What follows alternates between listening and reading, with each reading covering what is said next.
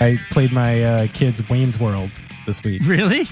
And they really like it. And, I, you know, there's a couple parts I realize aren't exactly age appropriate, but I'm, I'm watching the enjoyment out of my kids' faces and it felt uh felt wonderful and later that day i'm walking up to the car back window opens and i hear would you like some Grey Poupon my son. A little kid. A little kid. Doing fucking wayne campbell now. He wore a wayne's world hat to school. I'm very proud. Wayne's World. you know you can only teach what you know. That's right.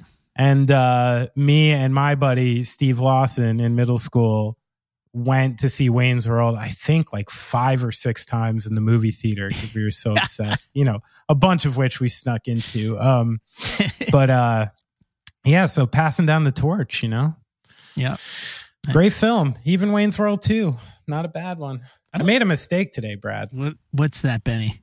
so you know i've been on my own for a couple days family uh family went down uh for a little trip i had too much work and i couldn't go so yesterday i consumed uh, essentially nothing but bread cheese and fake meat you know which is a great day for me but you know you know i'm trying to get in shape. I got to get in game shape now. Right. you know i can't can't be doing that. This morning i woke up i'm gonna take my dog on a hike and you know i can't i'm like ah no no eggs. Like let's not be heavy. Like, we need some nutrition. So i took the blender and i tossed in like i mean basically a whole pack of blueberries and a whole pack of spinach. Whoa. and in typical like caveman fashion, I'm like, I'm getting my health in one fail swoop today, you know? Like it's like the the like a male version of like injecting health into yourself is like, I'm just gonna do it in one shot, you know? And of course, I feel crazy. I just ate too much. I'm like simultaneously like hungry and farting weird and don't want to eat anymore, but, But starving all at the same time. so you made a juice that was just kale and blueberries? No, no, no. It's like a big thing of blueberries, you know, absurd amount of spinach. Cause spinach Oh, bomb spinach. is like, that's my old school trick, Popeye style. Okay. Like, like when I, when I'm on tour and I'm feeling like, oh, my body feels like shit, I'll literally grab a handful of spinach with my hand and just shove it in my mouth and suck it down. I don't enjoy it. Just, just to be like, okay, spinach bomb Uh. nutrients. I'm getting them in. So I took a ton of spinach, a ton of blueberries, two bananas, uh, and then yeah, just some peanut butter.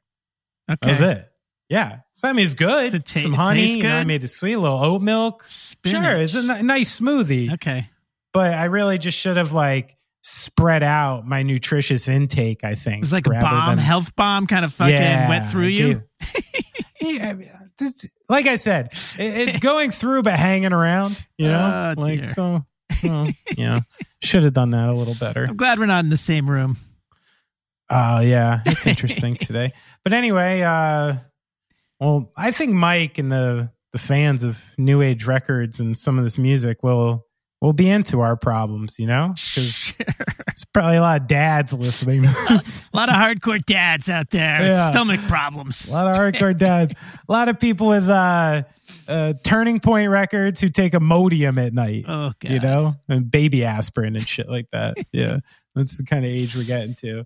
But it was fun to get into this. Mike, uh, you know, he's doing press right now, you know, specifically for Free Will, who is, you know, his band that, you know, he had all the way back in the day in the, you know, late 80s. They had their heyday and, you know, kind of fizzled out and, and, you know, got back together for the uh, Jon Bunch shows and and started kicking back up and playing music and finally released their record after 28 years, it's pretty um, awesome. which is awesome, you know. Um, so the music is cool. I mean, it's like one of the reasons I wanted to do the interview was the first band it, it kicked me to. I'm like, oh, it sounds like Shades Apart. I'm like, I'm right here in like the, the early 90s. This is perfect for me, you know. Nice. Um, but then, of course, you know, I'm a nerdy old hardcore kid, and New Age Records has put out some classics, Right. you know, like the classic albums. I didn't even get into Mouthpiece, but you know, uh, lifetime background is like, as we got into in this interview, I mean, that's a seminal record. And I feel like once you start peeling back the onion and you get back to the certain core bands who started certain things, like, you know, there's like 20 plus years of music that came after Lifetime that you can really start getting back to Lifetime on for a lot of Mhm. it. And a lot of the bands I even mentioned, if you take a band like My Chemical Romance and go far back enough on the line, there's Lifetime there. You know, there's Right. there's these really major mainstream acts that are out there who don't know about this. And Unbroken is the same way where like as we discussed in the interview, I mean their most famous record cost $850 to make and they barely played shows after it came out. And it's sort of this like mythological band but uh does a lot of like the you know seminal hardcore of the 90s that turned into other stuff happen without them is there is there botch? Is there dead guy? Is there uh you know dillinger eventually? Converge you know all these heavy bands that were coming out of this scene that they had a lot to do with um and literally i have a fucking half sleeve of life love regret. So you know like i think it's just always a testament to to to creation and making sure the good things get out there and they'll they'll get their due in time you know? Um but eh, mike had a great story and um i really connected to it too because i love these stories about these like little kids who just don't give a shit you yeah, know Yeah. they're like, yeah, I don't care. Like, I'll do zine, You I'll do shows, and it's like really my favorite part of some of the stuff we do in punk and hardcore is just this this idea that like the actual power is in your hands and the change is in your hands, and it only takes a few people and a really cool idea to do something important.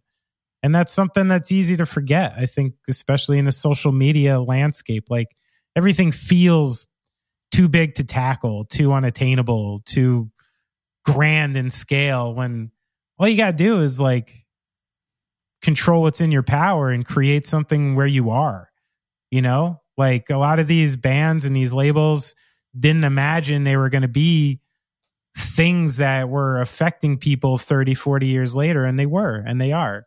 So it's just a testament to gotta keep making stuff, right? Go Never out stop there. making. Make it. Universal Make. brain basher. yeah, so good, right? I love that.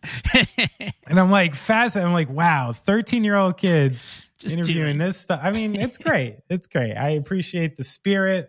And that's why I was asking him questions about parenting because I'm like, I'm like, I don't know. Like, I think it would be cool as fuck if my kid was 12 years old putting out a zine or like his daughter in fifth grade, you know, doing a run of successful merchandise and that stuff like that. The entrepreneurial spirit. They're hustlers. They got a little bit of the East Coast hustle, you know? Yeah, baby. Hey, I'm Ryan Reynolds. Recently, I asked Mint Mobile's legal team if big wireless companies are allowed to raise prices due to inflation. They said yes. And then when I asked if raising prices technically violates those onerous two year contracts, they said, What the f are you talking about, you insane Hollywood ass? F- So to recap, we're cutting the price of Mint Unlimited from $30 a month to just $15 a month. Give it a try at mintmobile.com slash switch. $45 upfront for three months plus taxes and fees. Promo for new customers for limited time. Unlimited more than 40 gigabytes per month. Slows. Full terms at mintmobile.com. Hey, it's Paige DeSorbo from Giggly Squad. High quality fashion without the price tag. Say hello to Quince. I'm snagging high-end essentials like cozy cashmere sweaters, sleek leather jackets, fine jewelry, and so much more. With Quince being 50 to 80% less than similar brands. And they partner with factories that prioritize safe, ethical, and responsible manufacturing. I love that. Luxury quality within reach. Go to quince.com slash style to get free shipping and 365 day returns on your next order. Quince.com slash style. So long interview, right? Hey, didn't seem long at the time, It didn't. Just kind of flew right through. but So I was I, I looked at the clock and it was time. But uh, let's get into it, Brad. Please put the train. choo choo.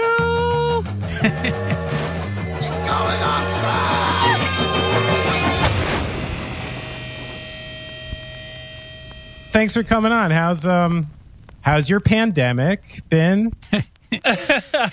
uh, it's been good. I uh, it's it's strange. I had enough people around me uh, get it in such different ways. Like I had my father-in-law got it, who's seventy-two, and he had it for Oh, like a day and a half. Whoa. And like okay. literally by the time he got his test results, they were like, "You've got COVID," and he was like, "I do." Like Oh, I already feel okay. better. And uh, and my friend Steve, who plays uh, or played in Instead, who the drummer, uh, he got COVID and was in the hospital for almost an entire month. Uh, yeah, had two days where he was like, I was pretty sure for two days I was going to die. Shit. Like saw bodies being wheeled out. Like you know, Oh, this is like a, a year ago Oh, and uh, you know Yeah. i asked him not too long ago i'm like oh so you know if 100% is being 100% where are you at and he said i'm about 80 Wow.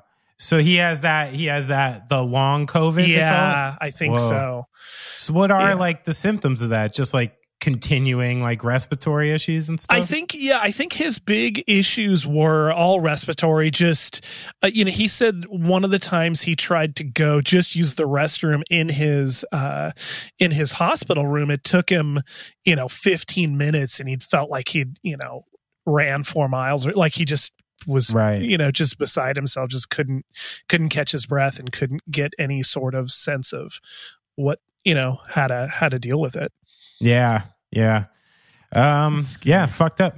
So how about you personally? How are you um in the last you know couple years from lockdown to loosening up? You you've been able to work okay and keep keep things flowing, or did you really have to pause for a while? No, luckily, uh, I run everything as far as my business goes out of the house. Right. So uh, I. I my living room is two desks and an embroidery machine.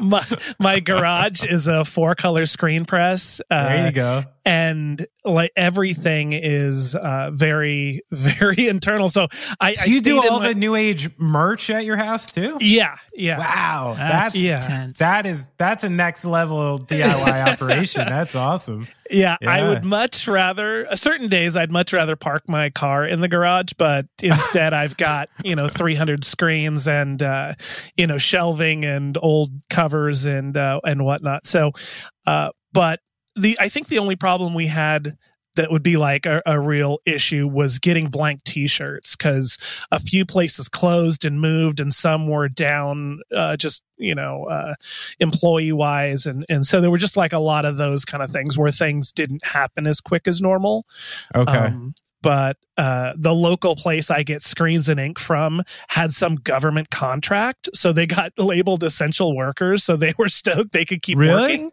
Yeah, and so they had some. Uh, I, I, she told me the other day what they were doing. It was some some government contract for for they had to stretch screens for some big operation. Like I, I can't even remember what it was, but like they got a letter from the government that said you were allowed to stay open if anyone. you know that's crazy or- to think because like you know you you look at like images of like a disaster zone or something like that and the crew that comes usually has fucking matching shirts somehow right? right? yeah, exactly. like so you Yeah. don't you don't think about that but like but yeah you need gear down to the Right. last minute you know right, right. how are you gonna tell that you are a proper yeah disaster relief you know, just some guy wandering around trying to clean Yeah. things up. So do you do you um like service like the new age web store? You also make like tour merch and stuff for bands. Uh, we don't do as much tour much as we've done in the past. I think with screen printing being so much more available, and everyone's got a friend who does something, Right, and with shipping added on with what that's become uh, i think a lot of bands can just whip it up pretty easy like we do stuff from time to time Mhm. um, and you know the screens are already here so it's not like they'd have to go somewhere and pay a screen fee or something so uh, it is it is good for that but our our biggest i guess customers would be the web store is probably 95% of what we Okay. print and then we do for each release there's usually a pre-order given to any of the distributors or stores that want to carry that Sure. item or those items yeah, so yeah. like the Cortex is Rev, uh, you know, a few of the other stores, Nerds in Japan, a couple of those places will get the um the one sheet info, uh, an order, a date to order by, a date we'll ship by. And and so those kind of just go in stages and then everything stays up on the on our website. nice. Well, I mean, I mean, I'm intimately familiar with screen printing process, uh, as I've done it, you know, dozens of times Uh-huh. myself.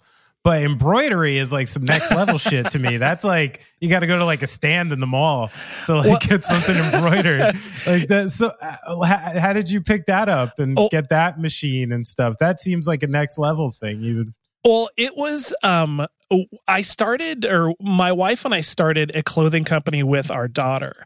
oh cool. And it was a very like fast fashion kind of like, you know, and basically I just took her out in the garage one day and I said, "Hey, if you can start a business out of what we have here, then let's do it." Fuck and she yeah. was like, "Well, can I make some shirts for my friends at school?" And I said, "Absolutely. What do you want to say?" How old was was your daughter when you started doing that? She was in And- 5th grade, I think, 5th or 6th Wow. grade. And how Yeah, old is she now? She is 22. Fuck yeah.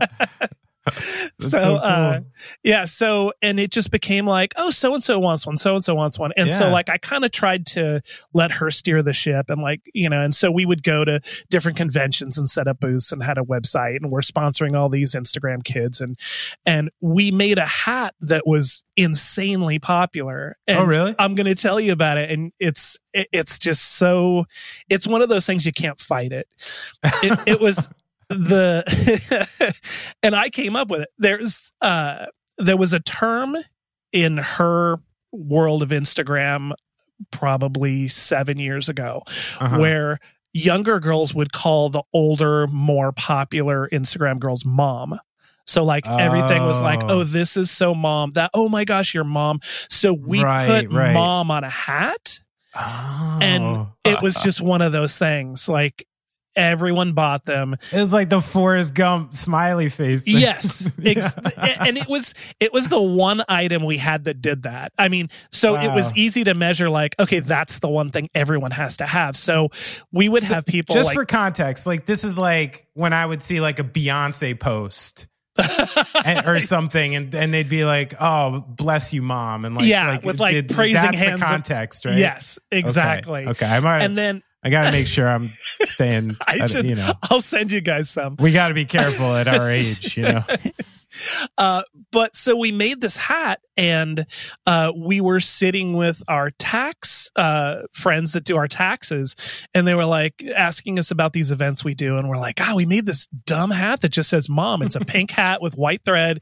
And we're outsourcing these to uh, you know a, a place in the next town from us.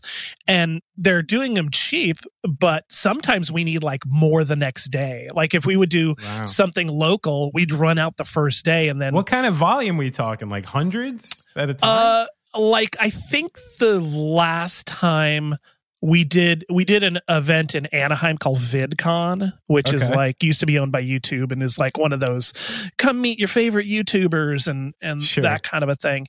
And uh I want to say we did 10 dozen and sold them in like an hour and a half or something. wow, that's so cool. Yeah, and I had friends going to this place in Santa Ana, like coming to a convention center, me running out a side door and just grabbing boxes of hats and running inside with just Wow. a line of kids. And uh, so, long story short, um, our, friends that do our taxes, one of them worked at Kings Road Merch, the merch Oh, yeah. company that the Epitaph guys run. Yeah. And he's like, "Oh, we've got an embroider machine. It's just sitting around." And I'm like, "How do you have an embroidery? Oh, it's brand new. It just came out of a big crate." Oh and shit. they made uh like six or seven hats and they were like like whoa like we're not built for this kind of because it it's a lot of hands on and you have to have a laptop that controls it and stuff and Right, and right. Is it like a CNC machine? Like, how do you get It's a- like it's a the file like into an embroidery machine? oh oh it's it's it's more simple than i had presumed originally okay. um it's a melco 16 head so it's got 16 threads on top that it can Uh-huh. pull from so Yeah. you can do up to 16 threads on one color thankfully we do 99% of what we do is one color thread. Um so you have a laptop that has basically like a photoshop type uh program on it and you just need to get your image digitized and there's a software that's included in it but it's kind of hokey sometimes but you can outsource to places that will digitize your image for 20 to 30 bucks right. and and they literally just send you a file that your computer recognizes and you just it, it you just push the buttons and it starts Man, That's so cool. Yeah. So we picked it up. Uh, I want to say they paid like 10 grand for it. And I was embarrassed when I offered them what we did. And they went, Yep, come, come, come get it. Yeah, they were just like it's just taking up room anyway. yeah, like yeah. yeah. And and they would have had to hire somebody to sit there and run it. And I think they Right. might have thought it could be like, you know, like a record press, like, I'll fill it with material and stick labels Okay. on the pin and it'll just sit there and make records all day. And So the whole like like needing a kiosk at the mall to do this makes more sense. Why they need a kiosk at the mall? right right you want to Yeah. have like a, a setup of oh look at all these different color hats and these are the kind of designs we can do and and literally the place we were outsourcing to was a place in a mall that would do whatever you want. Oh, you want a hat that says security on it? Great, it'll say security on it. And uh, it's a place my wife had gone to in high school when they got stuff made, you know, for their friends and stuff. So uh, we cut that guy's business in half and just moved it into our living room. It's fascinating. So what happened to the? uh I mean, uh, do you still keep the hat in production? What like No. if that started in fifth grade? Like, where's that uh company stand today? Uh, it unfortunately um, went. It went under like right before COVID. Um, okay. I wish COVID would have killed it because then it would have been like, oh, that's the reason. But uh, our our Nice daughter was yeah, our daughter was getting older and she was like, "Well, I'm not really into this stuff anymore." I said, "But are you into money? like do you Mm. Right. you you already know what you're doing. Your Instagram has I think it had like 130,000 followers. Wow. I go like this is yours, you know. and in this day and age, that's like that's like a bar of gold. like, Right. having that many followers. right and and so her interest in it kind of waned and I was my wife and I were put in the position like, okay, now we have to do all the PR work with like, hey, you know, Jenny, would you like a sweatshirt? And then she'll go, oh my gosh, yeah, my rates per picture are $150. And we're like, okay, like everyone figured out the game.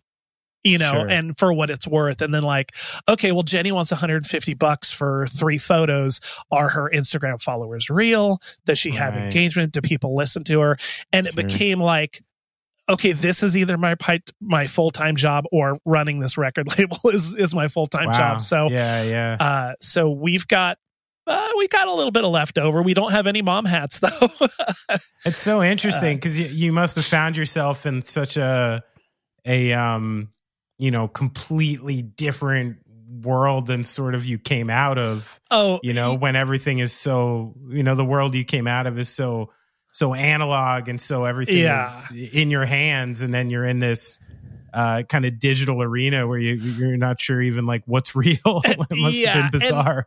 and I think uh, our tolerance for like, hey, we were that age once. Like we we couldn't scoff at everything, uh, and you know we met a lot of incredible people, and uh, we we did some like some uh, individual designs for some people that have uh, gone on to do bigger things, and and we worked with some rad people. But uh, the most interesting situation I think we ever got in was uh, we we actually drove from California to Florida for um, a big weekend event, this three day event that happens every year out there.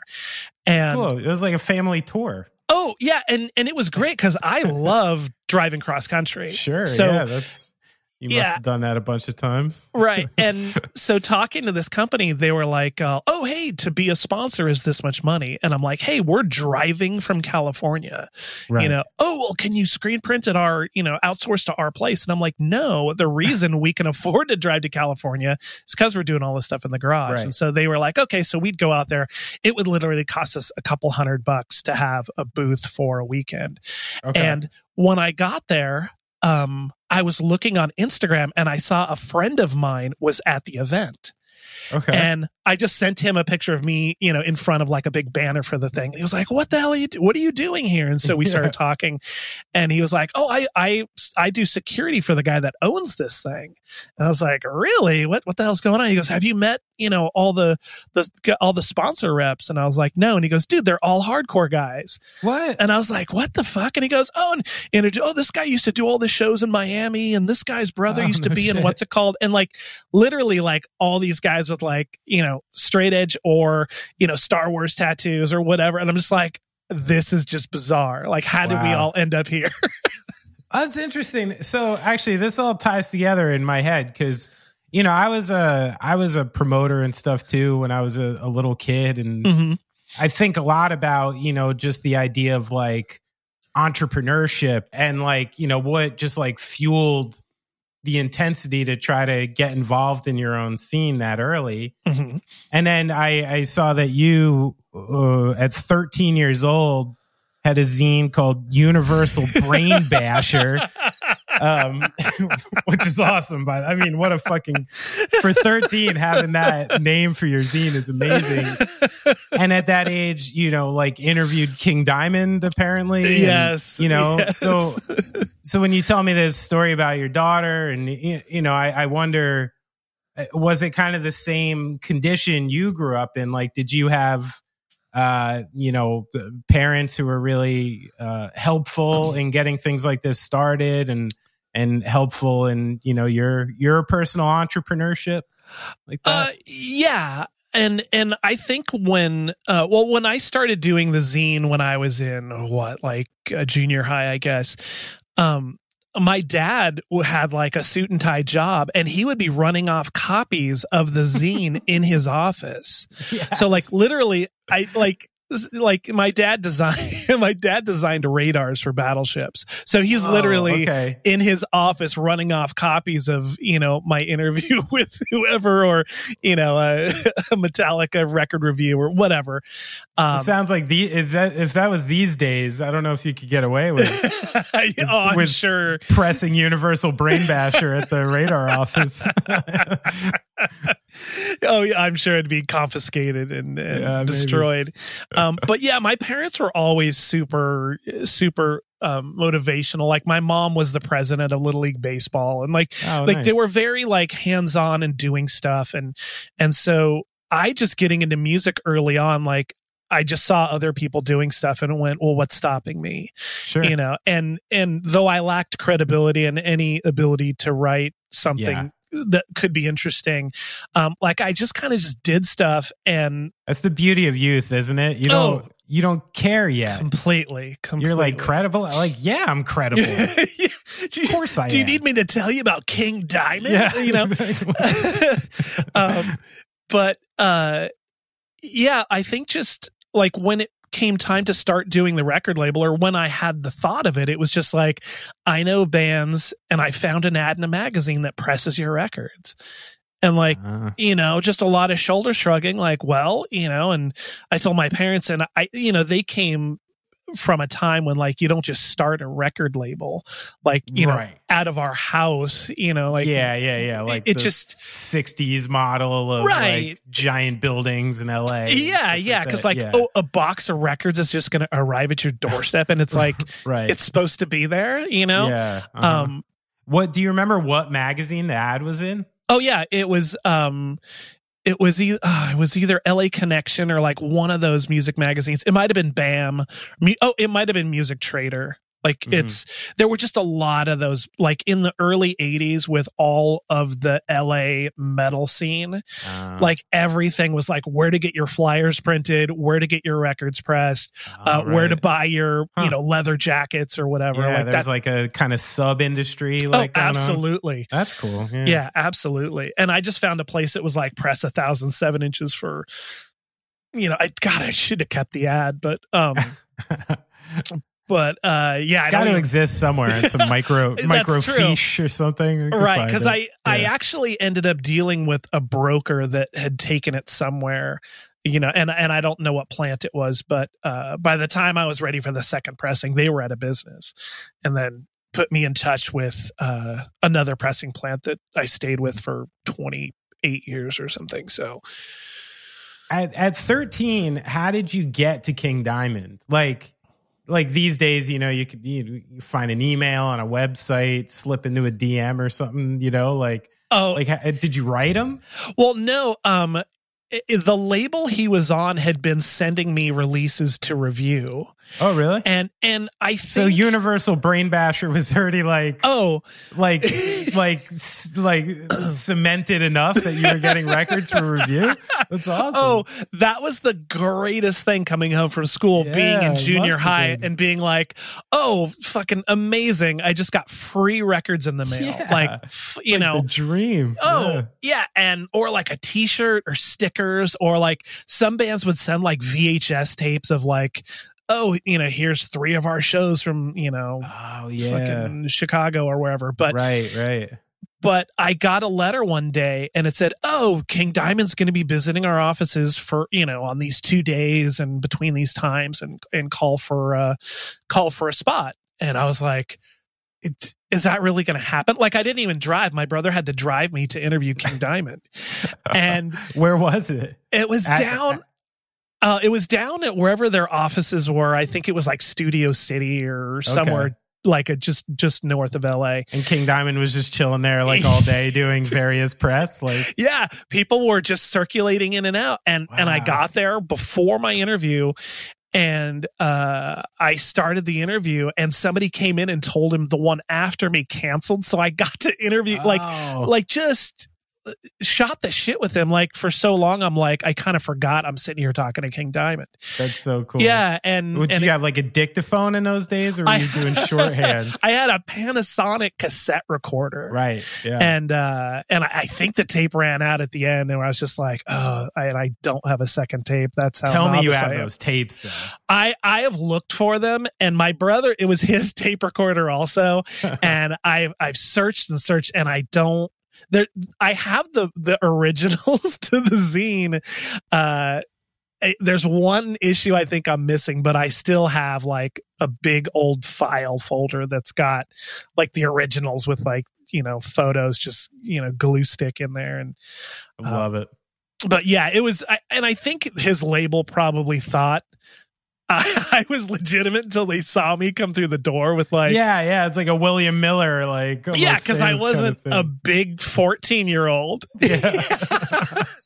yeah, there was no sense of like, hey, this this kid's a genius. He knows what he's doing. It's like, right. oh, this is a kid that gets you know records sent to his parents' house, and he, he runs this shitty uh, magazine. that his I bet dad somebody copies. like somebody there when you walked in was like, "Oh fuck, like, I'm getting fired." They're like, they were lucky you were cool, you know? yeah, they were like, uh oh, I hope his interview's quick. Uh oh, the guy behind him quit.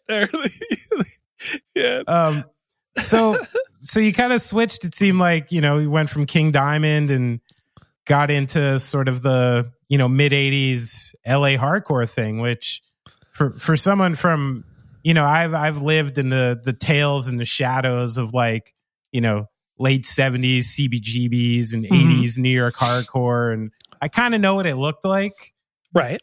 but like that mid 80s like LA thing to me in my head, you know, only looks like that scene in Dogtown where like Rise Against is pretending to be Black Flag, throwing shit through the window and like just fire and fights with cops. Like, like I do have this kind of narrative about mid 80s LA hardcore and punk like that. And from a couple of things that I've seen you say about it, like the Olympic theater in particular, like Oh yeah, is my image not not too far off Yeah, I, I mean, I look back on it, you know, with this huge glow around it because it was such uh, an interesting time for so many Right. reasons. I, when I first got into heavy metal, it was all Iron Maiden, Judas Priest, and all the big arena bands. right And at, I, you know, going to those shows, you would see guys in the parking lot passing out flyers, and I'd be like, "Whoa, this! I've never heard of this venue." You know, like Mm. it, learning about the clubs and how that stuff worked. what was, that like early 80s you were going to those? Yeah, yeah, it was Yeah. like eighty three probably. okay. Um, and like you know bands like Grim Reaper and like those kind of bands that were like just kind of starting to get into MTV and Mm. and like all that stuff. Like Grim Reaper would come through town and like headline the clubs. Um, but then there was this underbelly of like all these bands like beating the clubs up, we, you know, every weekend. right And so I like that ground level was so much more appealing to me, even though I couldn't play an instrument. I thought like, oh, these guys are like me. And when they leave you know, uh, the whiskey a go go, like he's got to go work his job the next day. Right, and so like, right. I just thought like, oh, these guys are real. And the stuff on the big stages and the big arenas, like that's just so far away. And I just Right. felt like, like, a this, more attainable model. oh, absolutely. Yeah. And you could go up to those guys and go, hey, can I interview you? Or when's your next show? And they were really happy to talk to you for the most Sure. part. Yeah. Um, but as those as metal started to become, I think maybe more glam rock and like Right. the kind of tougher side of the LA scene, like the Wasps and Armored Saints, and like those bands kind of fizzled away. It was really replaced by a lot more Poison and like you know those those type of bands. And so like that was kind of a transitionary period for me to be like less metal, and then like in high school just immediately going to punk and hardcore and being like, oh, this is like kind of kind of a level like a a lateral move to another you know type of music that I already that I like that is playing the same venues I already go to. So Mm. like uh, you know where Wasp and Armored Saint would play, like Bad Religion and Instead played there in the '90s. You know, so like there was just this like, oh, I already already know where these places are. I'm not having to go rediscover anything. Yeah, sure. The Olympic Auditorium was absolutely insane. Like like all of the clubs were like kind of seedy, but like the Olympic people would almost die. what was it? Was it like a theater originally or something? It was. It was. uh, It, from what I understand, it was built in the twenties, and it's probably a seventy five hundred capacity building. It's Oh, really, it's really big, and it did wrestling through the forties, fifties, sixties, seventies. They did roller derby there. Oh, um, Like Rage Against the Machine shot a live DVD from there. right. Um, right. They used to do Channel 13 had wrestling and roller derby on the weekends. I mean, it was a really big place. Like ECW came there, you know, in 99, I want to say, and sold the place out to the rafters. Um, it was, it's just a super big place, but like Anthrax and, and Blast and you know different bands would play there. Dead Kennedys played there, uh, Circle Jerks. Everybody you know around. how did they time. break? Were, those bands couldn't have been that big. Like, how did they break it up for for like hardcore shows? Well, that was a time when bills were very mixed. Like you'd see Uniform Choice and literally Dead Kennedys or something. Like it, like cuz there weren't enough of one or the other. And I Uh-huh. think it was, oh, well this is a super show and it's like seven bands and and l- just you see photos from it and you're like, good god, like how did nobody die? Like, Right, just- right. but like Anthrax nearly sold it out. I saw Slayer there Wow. um but like like slayer possessed and like those bands but then you'd see like oh like you know one of the suicidal records bands like no mercy or something open and it'd be like what? Like and that was during when anthrax was really embracing the crossover of dri and you know corrosion conformity and like all those bands that like rode that that middle ground. Huh. um but yeah i saw people get beaten up there and like literally be passed out the entire show like the show would be wrapping is, up is there is there like one uh, night or show that you had a, a particular adventure at, the, at that venue? when uh when blast played there um yeah. i think it was right around the time they did that santa cruz ad where uh they had I can't think of who it was. Somebody did like, you know, went off a launch ramp and went over them in a photo and oh, like did a trick. And they had a Santa Cruz skateboard when they were playing. And they were like, Ooh. Hey, who wants this deck? You know, who wants this board? And it was just a board, you know, with no wheels on or anything. Yeah. everyone's raising their hand. And he throws it like a boomerang and it hit this guy right in the head. Like just just no, nonstop, just and just bing and knocked him out and he just did that like where where your feet are just nailed to the ground and you just tip over Oh no. And- yeah, and yeah, some like other- the movie one. yeah yeah just like Gone. and some other guy ran up grabbed it ran around the pit and the guy just like oh what happened and, and he didn't I- get the board back, even though he got knocked he out. did, he did not get the board though he oh, earned it savage! That's yeah, savage. he he didn't get it. Uh, but fights were gnarly. F- like Fender's Yeah. Ballroom in Long Beach was just notorious. I mean, now, were they like fights with hardcore kids, or were there like, was it just this weird mishmash of people who were who were going at the time? oh, it was gangs. It was definitely. Oh, really? gangs. Like, yeah, like street gangs or like hardcore gangs? no, like like gangs that that I, I don't want to say belonged there, but there were people that knew for the most part. You know, I think some people probably went for the violence, but like the suicidals had the suicidals. There were guys that dressed just like them. And, you know, whether directly affiliated or not, there would be guys you're like, oh, that guy's got a bandana and he's, you know, whatever. Oh, this guy's got a shaved head. Okay, those guys are skinheads. Like, and like there was a gang called the Lads, which was the LA Death Squad, which was just they'd go to every show and and you would see five or six different gangs, give or take. Like, Mm. oh, this group of guys that's all wearing something very similar. I mean, Hmm. not as cool as like the movie The Warriors or anything, but like definitely like uniform style fitting. And there would just be bands that when that band would start, it would just go crazy. And right. uh, I think the most ironic thing is when Fender's Ballroom was uh, this venue that just really became uh, just brutal. I mean, just really brutal. It was much smaller than the Olympic, and it it was way more confined, and Right. there was there was really nowhere to hide in there. And there was a time they thought, oh, we're going to install uh, metal detectors. We'll keep knives and guns out. Okay. And a buddy of mine said he went through and he turned around behind him and he saw the guy behind him throw a pistol over the metal detector to his buddy. and then they both walked in and it was just like, oh. what do you like? Yeah. like the yeah. security just goes, we didn't see anything. Like, what do you do with a guy with a gun in your venue in Right. 1986? You know, it's just like, uh, Not much you can do. right? yeah, like uh, let's just pray for uh, Yeah. pray for a good night. But yeah, There's it's always so much romanticism about stuff like that, you know, and yeah, I think people forget, like maybe, you know, probably people my age and younger, you know, forget that like in those days it wasn't like, oh, these are just like the toughest hardcore kids. It was Oh, like completely. they're barely hardcore kids. Mm. Like right. they're like more gang dudes Yes. who need like a place to hang out.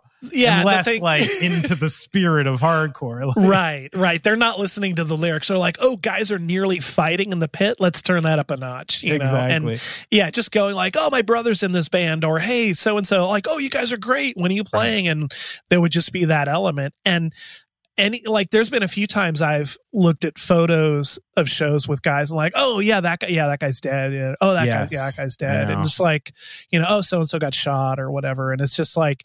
That was just that element at that time. Yeah, you know? it's a Uh, scary exercise to do. right and i think that's why none of those gangs you know exist i i believe outwardly and where you see them at Sure. you know random events or anything So I mean, and then you kind of went full tilt into the you know straight edge movement, and Mhm. I guess you know dare to say like a more positively infused scene. You know the kinds of bands that uh, you were in and you were coming out of. Like, do you think that that was an answer for some kids your age? Like, like the scene got you know violent and kind of out of hand, and this was a way to kind of. uh uh, re-identify hardcore for for yourself in a way i think so and and when i got into punk and hardcore i was nearly straight edge anyway. So i was like you Sounds know like uh, one of your attractions to it almost. Yeah, and Yeah. and I had seen, you know, like my dad had a DUI when I was a kid, and like there were there were things that were like definite red flags for like, oh, continuing on with this family tradition is not going to do anybody any good, and right sure. and also I was thankfully kind of scared of a lot of stuff, you know, like oh, Yeah. you know, so and so overdosed on drugs, like you know, and you just yeah. it- like thankfully I was absorbing all of that. Oh, that helped all- me too. You know what's interesting? I think the thing you said earlier about being the type of person who can see themselves like you see a show happening and you imagine you're the type of person oh why can't i do a show Mhm. or like why can't i put out a zine are the same types of people who go why can't i overdose right. if that person did you know why can't i let drinking get too far it's like Right. like this interesting kind of empathy i guess that kind of yeah it makes sense why why you were uh, you know uh, thinking like that i guess Right. And even like when I would drink or do like smoke or whatever when I was younger, like I never had like that great experience. Like, you know, Right. you're out at the lake with all your buddies and, you know, cue the music and you're just like, Right, right. you know, like I, I didn't have any of those. Like, what? you never found the fifth dimension bro yeah, I, I just never had that like, oh, that's the coolest thing. You know, like I started uh-huh. smoking when I was 10. And so it's like, okay, what do you do with that? you know, Yeah, like, right, it's like, right. Yeah. uh, and sneaking a beer, like, you know, before you go BMX riding, like, sure. you know, and I never liked the taste of it. I never like, like, there was nothing that I was missing. And Yeah. so I've just never had, I've never had any urges for anything. Like it's, it, I don't even really think about it. It's just not even a concern. Yeah, just part of Um, who you are. Yeah. Yeah. And it's, you know, and I've seen people come and go and that, you know, have issues with, with situa- with substances or whatever. And, um, you know, I, I, I have reference points and I don't have reference points to Sure. try to make sense of that. Yeah, not everybody has to learn the hard way, right? Yeah, Yeah. yeah, yeah, And I, yeah, I, I saw enough early on to go, eh, like, yeah.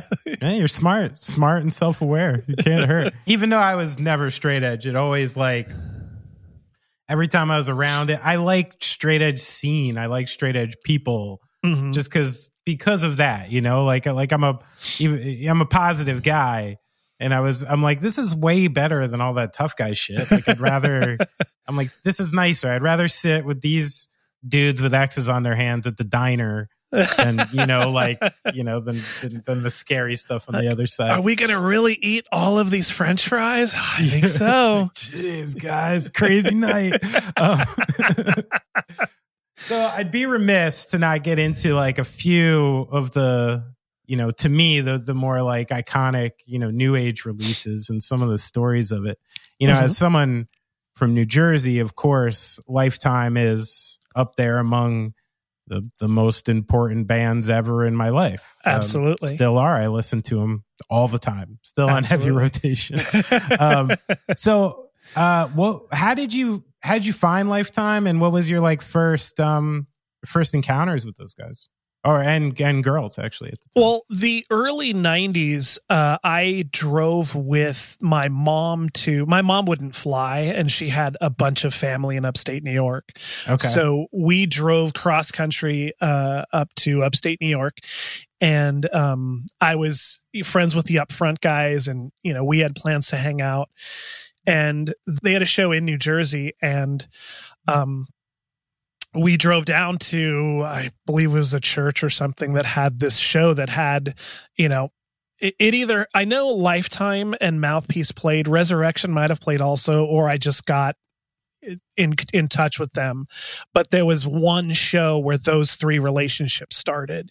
Oh wow. Yeah and so that was just like um i've got to say the end of 1990 i'm gonna say. Sure. Um and that was like those those three things were a big kickoff right there so, that was the first time you saw them play live and then did, did it immediately stand out to you Oh saw it? yeah, yeah. Lifetime I thought were so great because they were really very different, but like hard but not typical, and Right. and uh, emotional but not typical, and um, I, like I just thought that like that's something that's different. I really like. yeah like like I, I didn't have the opportunity to, to to hear lifetime that early. And but what was it one of those bands that when you heard it was kind of like the uh i've never heard anything like this before but i want more of it? Like that kind of Oh, vibe? absolutely, and yeah. and the label has always been driven uh either positively or negatively with negative results. But what i listen to sure like right I- I've never put out a band that was like, "Oh, this is just something that's getting hyped or whatever." Like everything is like, "Oh, I listen to that. We'll listen to it. We'll continue listening to it." And um, so they were definitely a band like, "Okay, if we don't put this out, or if I don't put this out, whatever, um, this is just a band I'm going to keep listening to."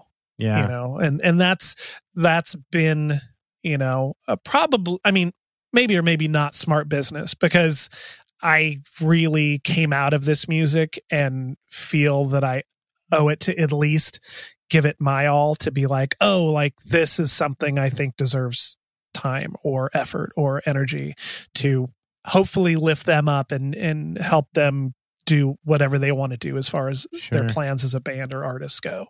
Well, I think you can feel good about the fact that often uh, uh, the best business move is often not the coolest. So you've, uh, you know, even if you know you could you could rest your head well at night, and I think that's probably the most important thing in the long run. You know, you're not getting Yeah. sued. You know, you don't have a record on your label. You're like, I just fucking hate that record. I don't know. You know? So it, I think you're good. I think you're good. Um, Thank you. So did anything stand out about like the the people in Lifetime? Like did you see a different kind of like drive or energy in them? Well, I'd met like uh, I'd met Ari on the Upfront tour when he played drums when they came to California in. Ari was playing drums and up front.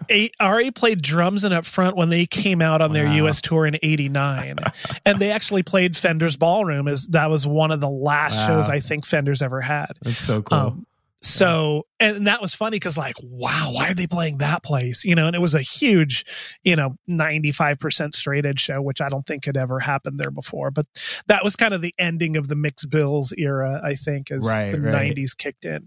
Um, but I met Ari, super cool, uh, stayed with uh, a friend of mine, and like they camped out for a few days, hung out, met him there. And then, you know, once, once he was out of up front and got lifetime going that was just like, oh, I already kind of know this guy, and like, up, they'll put out a record, and there, are there, I think they had already started recording. Um, I can't remember offhand, but uh, it was just like an easy relationship to step into, and then you meet Dan Yemin, and you're like, okay, this is, is you know, like, how like this is obviously going to Yeah, move in that can- direction. Yeah, how can this get any better? right. You know, yeah, And, yeah. uh, Classic character. oh, one of a kind, one of a kind. He's one of I in in the I think it was 1996. My brother and I made a, a run of six T-shirts that said the Jewish Mafia on front. Uh huh. and on the back had a star of David with NJJC, which meant New Jersey Jew Corps. And Dan Yemin is proud owner of one of those six. I think he even bought it. I think I even made him buy it. Oh wow. He's like, I need, I want that. I, I'd love to know if Dan Yemin still has that shirt. Oh, that, that's the interview. Okay, our first question today Yeah, is Dan. we've really got to find Do out. you have your Jewish mafia shirt? Um, and what about uh did you meet uh Turning Point kind of through the same scene? Uh, how did I meet Turning Point? Uh, a buddy of mine from out here went. Uh, he actually jumped on the upfront tour. Took uh, went back to the East Coast with them and then flew home. Okay. And when he was out there, he met Skip, and he told Skip about the label. Uh, and we already, of course, knew about Turning Point. And my buddy was just like, "Dude, they said they don't have a label, and they, you know, you got every, you got a shot as much as anyone else does." And I was like, "Oh, okay," and just asked them and it was immediate. And I was like, "You got to be kidding me! Like, I'm going to put out an LP! Like, holy shit, you know!" Hmm. And uh, sent them recording money, and they sent me back this record that just fucking blew my socks off, you know nice. and then I ended up uh I god I I hung out with Skip and Jay at some point Oh, well it was 1990. I would have it would have been during that upfront trip cuz I was already out there and So it seems like kind of when this whole scene was sort of starting to really coalesce. Yeah. then. Yeah. yeah, it must have been at that same time cuz I've got pictures with those guys and it's in New Jersey and I don't think I went out there in 91 or anything and and it would have been like very close to the time the record came out. Okay. So I've contested many times, even on this program, I've contested this before that that New Jersey, you know, Mhm. which I'm proudly from, and bands like two of which you put out, Lifetime, Turning Point, and then you know, from my end, you know, like Shades Apart, Vision, Mhm. were were kind of like huge factors in the subsequent uh scenes of New Jersey and the bands that broke from here, you know, like Mhm.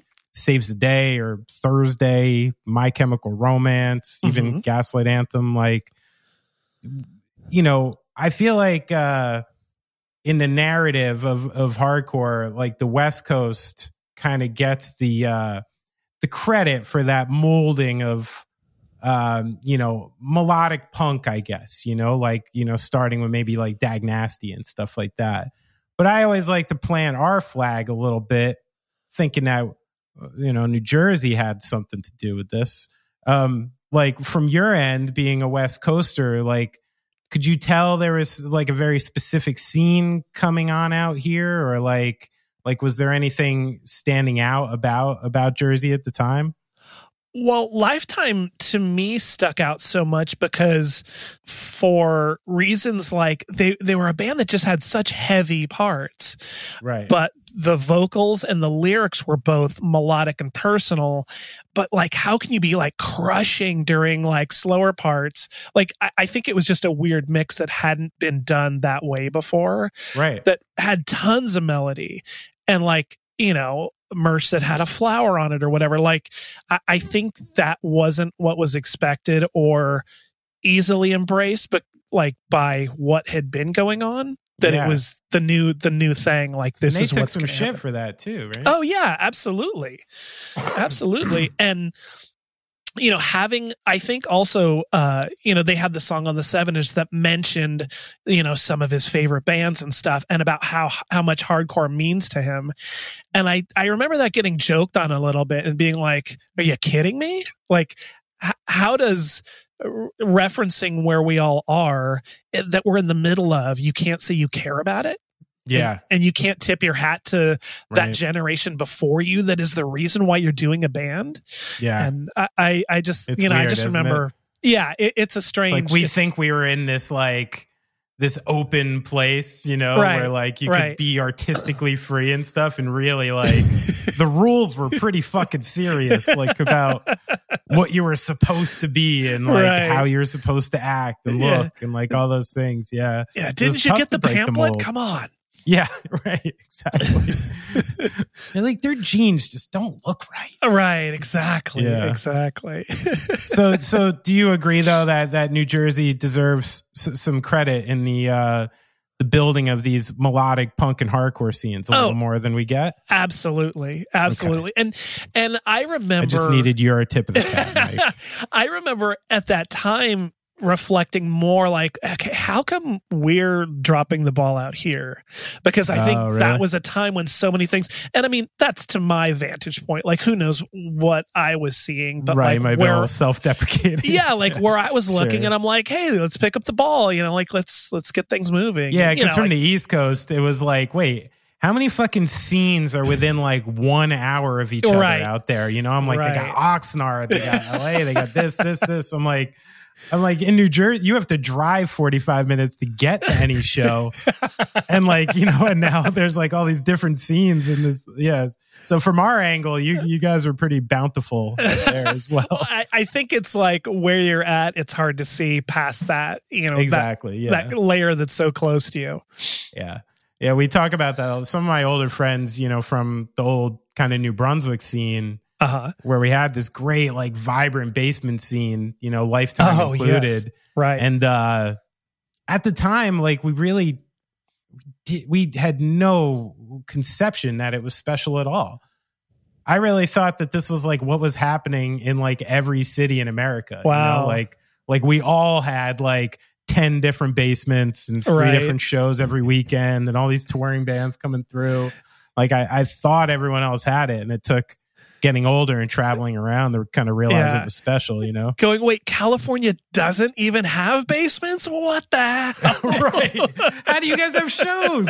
Yeah. you gotta call a venue every time Yeah, jesus yeah. If I had to play in my garage, like my neighbors would be be there in two seconds. oh yeah luckily there, there was a time in the early 90s when garage shows uh you know had a jumping off point but it, it didn't Yeah. last too long Yeah, those are some of the coolest uh, videos you can find of, of Oh, that yeah. scene or those really packed, crazy garage shows. Life is full of awesome what ifs, and some not so much, like unexpected medical costs. That's why United Healthcare provides Health Protector Guard fixed indemnity insurance plans to supplement your primary plan and help manage out of pocket costs. Learn more at uhone.com. When you're ready to pop the question, the last thing you want to do is second guess the ring. At Bluenile.com, you can design a one of a kind ring with the ease and convenience of shopping online. Choose your diamond and setting. When you find the one, you'll get it delivered right to your door. Go to Bluenile.com and use promo code LISTEN to get $50 off your purchase of $500 or more. That's code LISTEN at Bluenile.com for $50 off your purchase. Bluenile.com code LISTEN. Millions of people have lost weight with personalized plans from Noom, like Evan, who can't stand salads and still lost 50 pounds. Salads, generally, for most people, are the easy button, right? For me, that wasn't an option. I never really was a salad guy. That's just not who I am. But Noom worked for me. Get your personalized plan today at Noom.com. Real Noom user compensated to provide their story. In four weeks, the typical Noom user can expect to lose one to two pounds per week. Individual results may vary. Even when we're on a budget, we still deserve nice things. Quince is a place to scoop up stunning high end goods for 50 to 80% less than similar brands. They have buttery soft cashmere sweaters starting at $50, luxurious Italian leather bags, and so much more. Plus, Quince only works with factories that use safe, ethical, and responsible manufacturing. Get the high-end goods you'll love without the high price tag with Quince. Go to quince.com/style for free shipping and 365-day returns. So, like most people, I have an unbroken life, love, regret tattoo. Uh-huh. Um, I think I'm among how many people in the world do you think have like a life, love, regret tattoo? We talking in the Uh, thousands or hundreds? I've probably seen 50, so I'm to times that by who knows what. Um I'd say there's 500ish. That's my There's a lot. There's Yeah, there's there's definitely a lot. Um, so I mean, so I mean, just that um, as an example for how impactful that record was and Mhm. is around the world. Um, and I, and I heard the story that that not only did that record cost eight hundred fifty dollars to make, but Unbroken gave you change when they were done. yes. So can Yeah. you tell me the, the quick Yeah, story about how uh, they? I guess what what what did that band sound like when you met them, and and you know, I guess if they recorded that fast, did they have like that much focus? Like, what what were they like? Well, uh, I mean, they were very simple guys, and I think they know they knew what they wanted, and they didn't want to overdo anything. And it was simply like, oh, we've got these X amount of songs. It's like we practice them at practice. It's going to take us what that amount of time times two or three, maybe. You know, and Right. they just would book like a day or you know two half days or whatever it was and um you know the studios that they recorded at were all very basic you know minimal minimal studios and when they went to record life love regret and one of their things that they would often do is by like they would record the record and then the record would go to the plant uh, blah blah blah. And luckily it was quicker then than it is now but they were always writing new music. And Mhm. when the record would come out they'd already be like oh that old thing you know? And because they were. Yeah. as you can see by Sign their of a great records. yeah. And you can see by their records that they were they were constantly evolving. Yeah, and so that you know was just this like constant you know you can tell in the records when they got to their final recordings that they were like oh you guys got to the place you know and too bad there wasn't an lp of that you know Mm. um but yeah for life love regret they were like oh we're just we probably need like a thousand bucks and i was like okay like Yeah, everyone else is spending two three four and right. and uh and they were going to the studio they wanted to go to and and uh and they went and they showed up at a show like the weekend after with a cassette. And I've still got the cassette that they gave me the reference tape. Like oh hey here's the record. And we sat and listened to it in the car and they were like oh hey and gave me 150 bucks and I was like oh what's this for? Oh well we didn't use all the money. Oh my here's goodness. your change. Yeah. So what a what an amazing like that must have been a nice experience sitting in that car. You're listening to Oh. Life Love Regret for the first Right. time on cassette and then you even get 150 bucks cash in your pocket. That's like that's like hitting the lottery that day. and and it's not like like they could have just hey let's just order some pizzas or Yeah, hey let's go to dinner afterwards yeah. like like, Like, that's shit. just i mean that's a eh, you know there's been a few times in my life when I've seen people be that honest or generous, and it's just, you know, it's just, that's just the guys they are, you know. It's Um, that's such a cool mythological tale because it's almost like you know the true essence of like you know community and hardcore Right. and the things people actually talk about are doing. It's doing shit like that. It's like Yeah. you still have 150 bucks. Go use it. To, for another band, for Yeah. you know any number of things that could be useful, Right. You, you just don't see that very much. Yeah, it's like, really- hey, let's let's not say anything and just all get gas in our cars. You know, like Yeah, right. uh, you know, driving up from San Diego Yeah. to you know Orange County isn't cheap, and 150 bucks, it goes quick, even in those days. Yeah. that's true. That's um, so when you, how, how long did it take um, after you put that record out to realize it was having kind of a broad impact like that? Well, I don't think they stayed around long enough to really Yeah. enjoy the record. It's true. Um, yeah. You know, it came out and we drove to the East Coast for a. Uh, we drove to the East Coast and did a series of shows with Mouthpiece, and um, I, I saw remember- one of them. The one time I saw him. Oh, which show was it? I think it was at a, it was like a hall down in like South Jersey somewhere. Um, yeah, I forget the name of it. Uh, okay. I don't think it was a venue venue though. Huh. Um, or no, at the Down Under in New Brunswick. Hmm. I got I got to look it up. I have to Yeah. reference. I have to reference. But I got to see Unbroken one time when I was like a little kid, like And twelve. and it was the shows with Mouthpiece. it could. I mean, that makes sense to me. But now that we're talking about it, I'd have to reference it. Yeah, Okay. I was at a Um, bunch of those. Why? Where were those shows? Do you remember? Uh, I'm trying to think offhand. Uh, I think there was a Virginia Beach show. Um, there had to have been a New Jersey show if Mouthpiece was on it. Um, For gosh. some reason, I think for some reason the Down Under in New Brunswick is coming to mind. Okay. That I think Unbroken played there. The guys in uh, a band called Strength Six Nine One Okay. were were running that venue at the time. That would have, yeah, I think that probably would have been an easy fit. But Um, yeah, but yeah, we got to look up. If anybody, I'm sure some some nerds going to be listening to this and is going to correct, certainly correct both. we'll get his- aggregated. We'll get, I'm sure we'll get aggregated. He's punching his phone right now. How could you forget that date? what are you talking about? this was the lineup. It was five dollars, four with a can of food. Yeah. No, it is true though. I because I do remember like Unbroken's impact really happened, a- you know, after you even had a chance to see them anymore. Right, Like, like right. they were. By the time like someone like me like got to that record and was really digging into it, I don't think I had a chance to see him anymore. Yeah. Right. A- And, you know, they like the last shows they played out here were enormous, you know, and Re- so like I, those shows? Like, Oh, well, I mean, they played the showcase, uh, Oh, and I mean, the show was sold out, and I would say there was 500 people in there, which is over yeah. capacity. They played the Che Cafe, which was in San Diego. oh, that yeah. was I played that you know, a place they played a bunch. They had to play outside just to get more people in there. So they played Wow. it. If you remember it, there's like a big courtyard. They played in the courtyard, and people were on the roof of the building. Wow, cool. Yeah, and it was just like they wanted that to be the like they just valued the things they they could have played bigger venues and made more money, and that just wasn't them. Sure.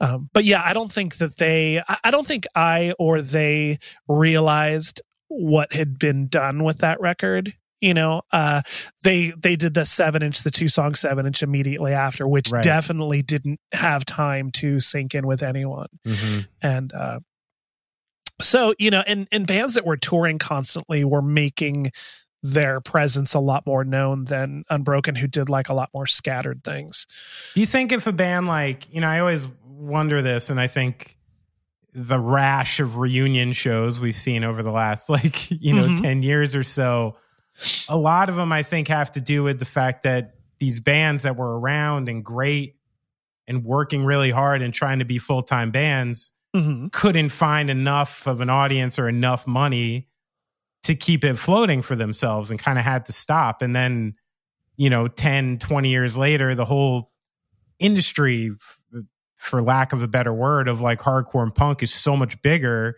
uh-huh that you can actually make a living like doing this now. Like, do you think if Unbroken was around and, you know, 2005 and they actually, you know, could get on a fuck whatever, like a warp tour, like something like that, like they would have broken up? Um, I, I don't know because when they broke up, it just like I think they were just kind of done with it. You know, Uh, I don't so think like a musical ceiling. Yeah, I, and I think you know I know Dave living out of state was an issue, but like, uh, thankfully they've never been a band that's really been too polished or too overproduced. So, hmm, a- and the fact that they were so incredible live and by that I mean moving and playing and crowd and everything. It's not like they were conducting this symphony that had to hit every mm-hmm. note. And like when you saw them live, you heard those records. Like those records were one take, you know, two guitar tracks. They were very basic and which was very interesting because that was getting into a time when people were kind of figuring out studios a little better. Like, oh, hey, let's do seven guitar tracks and let's do this and let's do that. And I think the fact that they stayed very true with this is how we sound either way, recorded or live. Um, I think that a lack of practice or the distance between members getting together for things never seemed to affect them, at least as far as I knew as a listener. Nobody ever said, Oh, that one song they just really botched or whatever. I mean, Right, Unbroken was like a big experience. It wasn't just, you know, oh, I heard my favorite song. We can we can take off early now and and uh, right, right. You, You know, yeah, and- you were you were dug in for it. yeah, yeah. And so I think if they, I mean, it's obvious that if they do anything at any time, it's going to be successful. And when we did uh, a New Age Showcase show in 2018, uh, I was asking them if they wanted to play, and they were just, you know, uniformly like, we played our last show whenever, whenever it was. It was unbelievable. If we played another show and it wasn't as unbelievable, we'd be really mad that we did that great yeah. show and then like oh we did one and we weren't really happy with it so Yeah. they just kind of stuck to that and i mean that's incredible that sh- just shows that they're not just like hey we could make a grip of cash and not saying they shouldn't do whatever they want to do and not saying they might not do that in a couple years or in a couple days but uh that was their their you know their joint feeling on the thing was just like yeah, yeah. that show we played that was the last show It's kind of reassuring to hear every once in a while, you know? Right. Like, right Cause it, cause it's true. I mean, how, how old are those guys now? You know, what, mid forties? yeah Or early and mid older. probably yeah Yeah. And, you know, like it's true. Th- That's where I would, you know, I know for the, the fan or, or something, you would, uh, maybe lean a different way. But if you get right a bunch of people together again in their mid to late forties, you know, you practice half a dozen times Uh-huh. on gear you haven't used in a long time with different kinds of bodies and different kind of energy. And right and you try to go do something you did when you were in your your early 20s like I mean they're smart they're right it's not going to feel the same way it's, right it's the it's that whole um battle that what Robert Plant and Jimmy Page are having is like Jimmy Page has wanted Led Zeppelin to tour and play for like 20 years. Like he doesn't give a shit. He'll Right. It's like he's like put any drummer there, Jason Bonham, I don't care. Right. He doesn't even call John Paul Jones. And Robert Plant is just on top of like an ashram somewhere with Alison Krauss just being like, you know what? I love my life. I, I think I'll look stupid doing it. Zeppelin was great. Like, and- Right. and I remember his quote. He's like, "There's only one reason people do that, and it's because they're bored." And he's Right. like, "I like my life." He's like, "I'm doing cool stuff. I don't feel the need, you know." yeah And I appreciate that too. Led Zeppelin's my my all time favorite band, and like, I don't really want to see Robert Plant and Jimmy Page like kicking it up there right now. Right I got YouTube, man. You know, I'm, I want to live. I want to live in the moment. Like, yeah, that yeah, it- moment. yeah, it comes with so many mixed feelings, and it, you know we get to sit back and say, "I'm glad it didn't happen," and then if it's going to happen, you're ready to.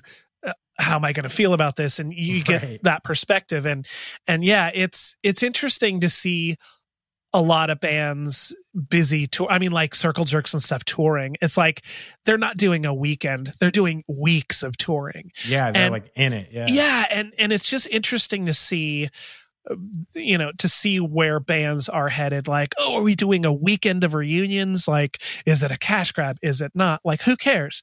Like, are they going to be good? Are they going to be happy? Is it going to be, you know, successful to them personally? Are they going to be glad they did it? Yeah. You know, I think so things. much of that is driven by like an internal feeling, right? Like, Right. if you have people who are older, you're like, I have this thing. We all love these songs. We all love each other. Right. There are still people out there who can enjoy this music. Like, let's go have fun and make Right. some money. Like, great. Right. You know, like if you put that kind of expectation on it, you know, but I think it, people shoot themselves in the foot when they get into that with the wrong attitude, you know, like you have to, it has to be light like that or else it's just like doomed for failure, I think. Yeah, you're going to drive yourself nuts if you're like, okay, every, you know, sending out group Right. text, everybody, you know, 30 minutes on the treadmill today because, you know, we're going to Right, show yeah, in six months. We got two You days, boys. Yeah. gotta, gotta I mean, grease her up.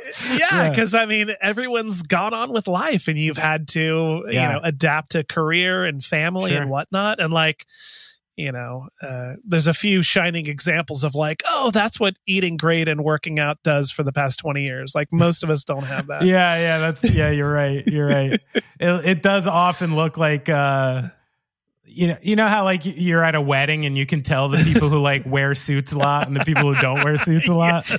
It's like, oh, that guy dresses like this all the time. Yeah, like, not he that guy. he hasn't dusted off that dag nasty shirt in like 16 years. Yeah. Some don't look right up there. Yeah. It's and true. you know it's funny uh you know just thinking about recent reunions um seeing some of the verbal assault footage from the east coast like I never thought I'd see them play again in any capacity. And to see them looking like they're having fun and playing those songs, like I'm just like, I need 10 times that. I need more constantly. Yeah. You really can't front. Uh, that's, yeah, you really can't front on people who just, like, I went and saw my wife and I, it was actually our, I had an odd pre pandemic last show, which wound up being Hall and Oates. Oh, Um, okay. Cause, cause my wife and I, like, we have two little kids. We're like, let's go to Atlantic City and see Hall and Oates and have a night, you know? Right. So that ended up being like my last pre pandemic show. But that's the thing that stood out to me when I was at that show. I'm like, these old motherfuckers look like they're having a blast. Right. You know what I mean? Like Right. they're playing the hits. They're smiling. They're enjoying a couple adult cocktails up there. Like, Right. like it's got that nice vibey cruise ship mentality. They're not taking it too seriously. Like that's what it, right. that's right. what it And- needs to be, or it needs to be the reverse. And that's like, you know, j- just recently, like Gaslight Anthem just said we're going to be playing again. uh-huh. And it was really important for us to include the fact that like new music is going to be in tow. Uh-huh. Just almost like proof to the fact that like, like this isn't just like a good time like reunion thing. We're actually like Uh-huh. trying to still do the thing and be creative and like and stuff like that. And I think there just needs to be a delineation and then everyone can be happy, you know? Right. Um so what is a a new age album like a deep cut that you wish more people heard or like a band you think had had so much promise but stopped a little early? Uh, that one doesn't take me too long to grab onto. Uh, there was a band I put out in, I'm taking a stab at years. I'm going to say 04, 05. Okay. Um, it was a C during the CD years. Um, it's a CD uh, for a band called Countdown to Life. Countdown And- to Life. Yeah, they went on to do a band called Broadway Calls. Yeah, that was Ty's band. Yeah, it's Ty's We just had Ty on like a month ago. He Yeah. was telling me I had no idea about this band, and I listened to like uh, all their music. They were Oh. awesome. Yeah. The the countdown to life record that we put out is flawless. Wow. It- okay. It's it's it's an example of a band I'm like if they were a local band, I would pay them to be a second guitar player or Wow. something like just like a perfect record. And you know, through the years, I've produced um, some wrestling events and DVDs and stuff, and I've always used their music. Like, hey, we're going to commercial, and you hear Countdown to Life play. Oh, or, really? That's like you your know, soundtrack for that? yeah, like on the DVD menu, people are like fishing yeah. around to look at what match they want to, and they're listening to Countdown to Life. So I've crowbarred them in everywhere I possibly could, Nice. and um, you know, a, a few instances of like, oh, we're looking for royalty music, you know, royalty free music for movies or whatever. That's that's always been my go to because they just had these incredible parts. Like their songwriting was just next level, and the guitar tones, uh, just phenomenal. And they recorded most of it in my house at the time. Oh, Um, really? Yeah, and we toured with those. A18 toured with those guys a bunch, Right. and and just absolute sweethearts, you know, guys. And that record was just, uh, you know, was really powerful, really emotional, and um, and I just really was like, wow, how come nobody's getting it? Like nobody's getting this record. And I've personally opened probably eight or nine of those CDs in my life to, oh, I can't find my copy. And I have to go out in the garage and open a box and get Oh, you're like, I need a fresh one. yeah, like I, I literally they're scattered all over the house. I've probably got three or four in my truck. Uh, just a phenomenal record. That's and, uh, awesome. That's yeah, awesome. just but Ty was Ty inspired me as far as guitar tones and stuff because he was just doing shit. You know, like oh, you're looping that through that. Wow, that's Yeah. crazy. And just and and using a Telecaster that sounded like a million, you know, a million bucks. And uh, I so- hadn't realized what a ripper he was. Like, oh, you know, we toured at Broadway Calls, Uh-huh. and you know, so I knew Ty as like a, you know, melodic punk singer. You know, Right. I, you know, even more than a guitar player. And I started doing research for this interview. I'm like, whoa, whoa, whoa, whoa, whoa, whoa. Who- Who is this ripper? Jesus Yeah. Christ! Like he's fucking shredding it. Yeah, and and uh, there's been times where they're like, "Oh, hey, we we practiced last weekend or something." or, Yeah, "Hey, he or maybe-" mentioned that in the interview. Yeah. Yeah, and it's like if that comes into play, it's like, oh, when is it happening? I will be there. Like that's a band Right. I would really go anywhere to go see play live. Fantastic live, incredibly live recorded band. I love it. Yeah, All right, I want to have a little fun with you. You can Let's- help me with something. let's do it. I want to create a hardcore Mount Rushmore, okay. but we're gonna we're gonna simplify it by going either like the most important or iconic band of the 80s, 90s, 2000s, and 2010s. Like Oh like, and that can be our Rushmore. Oh my gosh. I, I And should let, you know, let's we we don't have to take it too seriously. Like Okay. go with your gut here, you know. Okay. And we're saying the most important, or is it most important to me? Most most popular? Like, let's say the- let's say the mo- like the same way we would you, you know you don't want the actual mount rushmore dictated by your own opinion right because then the next president could just toss himself on there so so let's say the most important to like the thing you know the most iconic maybe the band who maybe uh drove it forward the most that decade or something okay. Uh, well, for the '80s, uh, I guess we'll go Ian MacKaye. Maybe. yeah I mean, that's you know, it's I think uh, without a doubt, or my without a doubt. I'm yeah saying without I, a doubt. that's i mean that's a safe one at least it's like people Yeah. aren't gonna go minor threat and be like oh fuck you you know like What's he on? yeah it's at least way up in the running you know yeah Okay, I'm actually writing this down now so I can i am too try yeah. to visualize. okay, Ian is 80s, 90s, 90s. Was I paying attention in the 90s? i mean you were doing a lot in the 90s yeah yeah, I was breathing in a lot of plastisol ink uh, fumes though. um, the 90s, Jesus. Uh, and and i should say this because I, I was thinking about it a lot this doesn't mean the band had to like only exist in the 90s okay, okay. you know like like sick of it all had a great run in the 90s right. you know like so it could be sick of it all it could be snapcase you know like like like anyone from from that ilk You know what? Now that you say that, I'm going to give it to Sick of It All. okay yeah and uh, we'll put all of them up there because I think in the '90s they did so much for looking out for other bands Right. that were coming up when they didn't have to and didn't. They need almost to. like kept it alive in a way. Yeah, and I think they broke ground for Snapcase, for Strife, for Right. a lot of those bands. to- Breed. yeah, to get their first taste of Europe and figure out, oh, this is how we can tour and not lose money, and and this could something be something we come to every year, every other year, or The first conversation that ever happened in Queens that went, you got to get this fucking festival money, okay? Something like that. I, like- d- I don't deny it. yeah, and and when uh you know I I was with Strife when we went with them in Europe, Oh, and okay. there was so much to learning about. This can be a business and it can be fun, and Right, and you yeah. can play your they were out. like no joke about it even back Oh, then, right? Yeah, yeah, absolutely. And to take things very serious, but be great guys and be um, willing to show you, oh, this is what we do. This is the way we do things. It- it- literally, who's going to give you like a kind of a business tutorial in any other genre of music except a band like Sick of It All? Um, right. Yeah.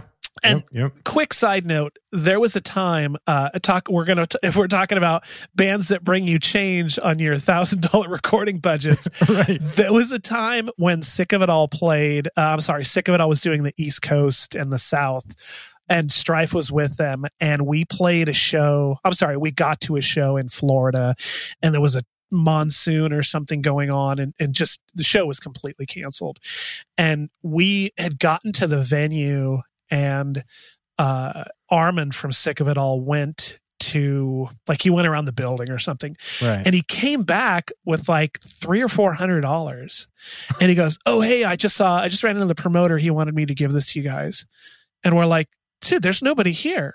Yeah. and he got this look on his face like no no no. Like I just the guy he was back there he just drove off. And we were like like he just literally gave us three or four hundred dollars out of the band fund Right. like yeah to be like a band that's Uh. you know you know I, I don't know i guess they had probably toured you know, strife had toured however many times before or after me but you know in, ni- in the late 94 when you're a band all the way out from california you really can't afford to lose the, you know whatever you were going to Yeah. make on the show especially when you're sitting at the venue you've already spent all the gas money. Right. and he just got this look on his face like uh, uh, uh, no no it's it was from the promoter. And it was like oh you know fuck you. Like this is your guys' money. And like trying to give it back to him. And he was like no no i, I swear uh, uh you know and just they had given us money out of their pocket you know and like Who knows? Maybe you strong arm that promoter. yeah, he actually did find the guy and now he's in a dumpster you know Maybe you got a G out of him or something. Yeah. Like- yeah, Yeah. we kept seven you guys get three Yeah, you you, Um, gotta remember, think like a New Yorker here. yeah, exactly. Wow, this generous guy just gave us three hundred dollars. Yeah. Hey, why are your knuckles all black and blue? Oh, you know, like, it's uh, Actually, I kept seven hundred of that. and- yeah. you got paid. yeah. All right, so let's move to the two thousands. Okay, two thousands. This is when we're already both getting old, so, Oh gosh, yeah. so Um, it's tricky. I know it is. Jesus. Um, suggestions are welcome. As I look into 2000, uh, I I was definitely neck deep into the wrestling business at that point, uh, trying to play shows. Uh, the label was out of business, trying to make a comeback. So I might be a little bit out of touch. Well, one that one band pops into mind because it's a personal favorite. Is maybe Every Time I Die, who you know kind of started taking Yeah. you know the the old school hardcore and mixing the metal really really seriously and kind of maybe taking things to the next level and sort of inspiring other bands. Right. And I think that was a time too where bands figured out like, oh, we've really got to put in some work. You know, Right, like like right. touring the US and, and things like Warp Tour happening that were like, oh, these are like fun- functioning things that happen routinely every year. Like bands were figuring out like I think that mechanism to be like, oh, we can you know, let's do a, a self-funded tour this year, and then like, hey, we'll show, you know, the the warp tours and those kind of things, and hey, we're serious and and hope hope to get on them. Right, right. Um, so yeah, I do remember every time I die blowing up around then, and and fests becoming a big deal as well. right. Yeah.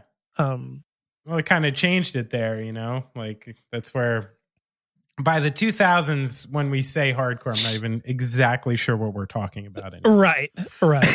well, yeah, and and hev- the heavy hardcore side became really marketable in a lot of ways and labels were that might normally have passed up on bands figured out like oh this is you know this this side of the industry these bands are busy doing festivals or touring or anything so As long as they sing like the dude from Nickelback in the chorus. That, that, that's usually the oh my god that drove me so crazy in that era of music. I'm like, Oh, I'm like, yeah. oh, this song rips. Like, listen to this great riff, and then all of a sudden I'm in the chorus and it's like do do do do do do do. And I'm like, oh man, like it's not supposed to be there. who agreed to that shit Yeah, when did this start? No, no thanks. Yeah. yeah, and I think that was also a big era for Victory to just be swooping up and promoting bands you may may or may not have ever heard of and just becoming massive.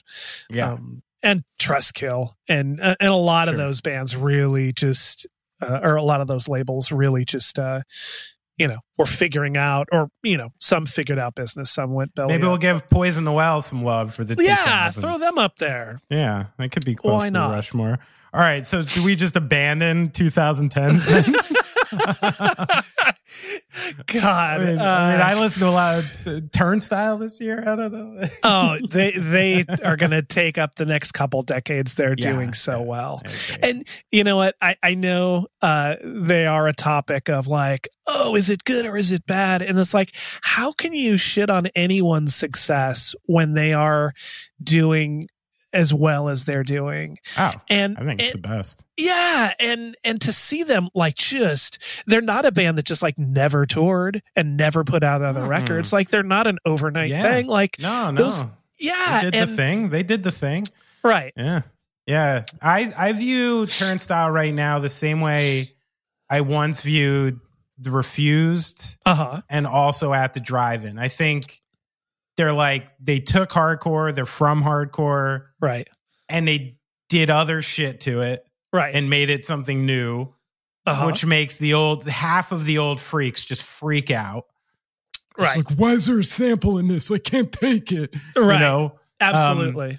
But uh, it's groundbreaking. Like, and Yeah. and watch, everybody's gonna sound like fucking turnstile for the next like two or three years. Absolutely. like It's- hundred percent. Yeah. It's it, it- and like you said, it's exactly like when Refused came out and people went, "Oh, like whoa, like, we yeah, can." what oh is this too well recorded? I don't think I'm allowed to like this. yeah.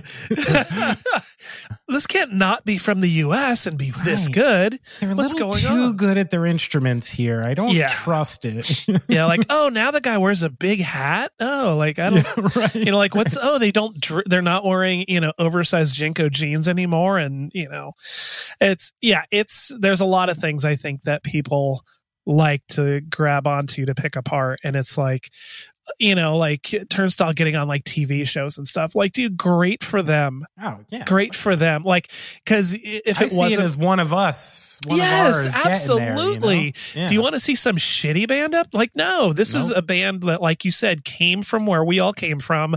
They've experienced and loved the same things we love, and like they can't put their own spin on it. Like we Yeah. all, I think every one of us has done that to some extent, you know. And like, oh, because they did it a little too much for your liking. Like, that's just you. I mean, they're off in the wild blue yonder, like doing exactly what they want to do. They're not. I, I doubt they're worried about you know guys in basements on keyboards. And when I say basements, right. I'm not telling the East Coast that they're doing this, but uh, the West Coasters in their garage, in their garages, are are typing away on their keyboards too, saying uh, ridiculous things. At this point, I think my delineation is this, Mike, is like if you know what a proper circle pit is and you're getting paid in Yes. the music industry, fuck yeah. Yeah, Like like that's it. That's my delineation now. If you've ever head walked right. and you're actually making a career in music, yes. that's that means one of mine made it. I'm, Yeah. and I'm happy. Yeah, and and mentioning refused, uh, like a lot of people, you know, uh, it, it's like there's so many bands that listen to Refuse and were inspired to write more music. And when I heard Turnstile and like saw their videos, I'm like, uh, and this is something that everyone can do. Everyone Mhm. can make a cool music video because you've got your phone and you can shoot anything Right. you want. And like GarageBand, you can record all your own shit. Like it's so limitless right now. And like to sit around and complain because someone else is like having success at it is like for me, it's inspirational. When I heard Turnstile, I'm like, oh, I want to write music. You know, it, it just seeing music do good and affect people like oh like i gotta go write some music you Yeah. know like i don't need to go steal this riff but like right, right. oh like listening to that yeah like listening Yeah, to turnstile watching them play makes me want to write and play music and even even like visually and aesthetically, like I love yeah that. Like I'm not looking at just like five people in you know basketball shorts with full sleeves. right You know, I'm like watching a video that I'm like, oh, this is interesting. What am I actually Right. looking at here? Like I got to see this more than once. Like right right you know, I'm not normally I'm as big of a hardcore fan as anyone. And, you know, a lot of stuff can make me like thrash around my house, uh-huh but not a lot of stuff like really intrigues me like that these days. Right, You know? And right. That, that was a cool part of it. So Yeah. let's bail on the Mount Rushmore since I don't I don't think either of us are gonna have a good one for the 2010s. But the next question kind of is part and parcel because you know, I feel like as the years go on, hardcore is starting to run into the same problems as as punk or uh, hip hop, even you know, or emo, where like a few generations have passed, mm-hmm. and the early stuff is so different from modern stuff that like like we just had a pretty easy time doing the 80s and 90s for Mount Rushmore right right because there was only so much. By 2010s, you know, Sick of It All is still playing, but then there's a Warped Tour crowd who imagines that Devil Wears Prada and Hawthorne Heights and bands Right. like this are hardcore music. right Um, so at this point in the game, what is hardcore? I, I think that's a great question, and and I think it's become a looser uh, definition of the genre because it's thrown around. Uh, I mean, I think every sort of current uh, genre that I can think of is doing its own changing. You know, like uh, so. I think that hardcore as, you know, like it's it's interesting to break it down by decades because you can see like Warped Tour brings in bands that have a wider appeal Right. outside of hardcore but they might call themselves a hardcore band. Right. So it's beyond policing and I I think that like if you kind of know where hardcore's from but as as a listener we are expecting certain things and we don't always see all of those boxes checked. Right. Um, so I think it's, so what are those things? Like well, I think we're assuming it's going to be, you know, distorted guitars. It's going to be Sure. something personal or political. Mm-hmm. Uh, you know, it's going to be heavy at times. It's going to be fast at times. Uh, you know, and it's going to be done on small stages, whatever. Right. You know, and when things break out of that mold, I think we start, you know, questioning, even if it's not out loud, like, oh, where is hardcore going? Or does this equal hardcore? do you think there's like eh, you know an underlying uh ethos or morality to hardcore that like in order to consider yourself that you sh- you have to toe to a point Oh, I think so. I mean, I think we eh, I think hardcore is a community that is has been so close and there's a network even before the internet just with touring and you know the scenes in different states or towns to where yeah, we feel that hardcore should be kind of like held to a higher standard. You know, like if we're socially and politically aware, if we are, you know, invested in uh, climate issues and personal issues, that our our songs and lyrics should reflect that. You know, our zines should reflect that. Right. Um, and so I think hardcore is kind of held, at least I think so. Like it should be held to this standard of like, you know, being better. And when we see bands that won't be named but have, you know, uh, lyrics that are racist or homophobic or whatever, like I think we immediately feel that those aren't hardcore bands. Mm-hmm. You know, like that might be some other thing, but it's not hardcore. You know, Yeah. they might say it's hardcore and like, well, uh, you know, we could we could discuss it on, you know, in a chat room or something, but like I- think that I immediately think of those things as not checking the correct boxes Sure. for it to be appealing to 99% of people I assume are The hardcore. concept of inclusivity has to be part of it, right? Right. Right. It has to be because, like, this is it's the reason it was created. Right.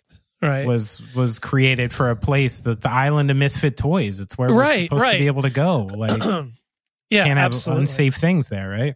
Yeah, and and when like Republican Republican values get brought up in things and and we start like talking politics and stuff and you see like Republican values being like you know valued or mentioned and it's kind of like that to me is like the next step of like that's to be excluded at all Yeah. costs. Oh yeah, know, like, uh, like especially what it's become. Yeah. Yeah, of course. I mean, I don't know if you've seen it, you know, out your way, but a lot of the, you know, I see a lot of old hardcore kids, people Yeah. covered in tattoos who are at, you know, very positive, political, straight edge kind of shows and bands and those movements. Uh-huh.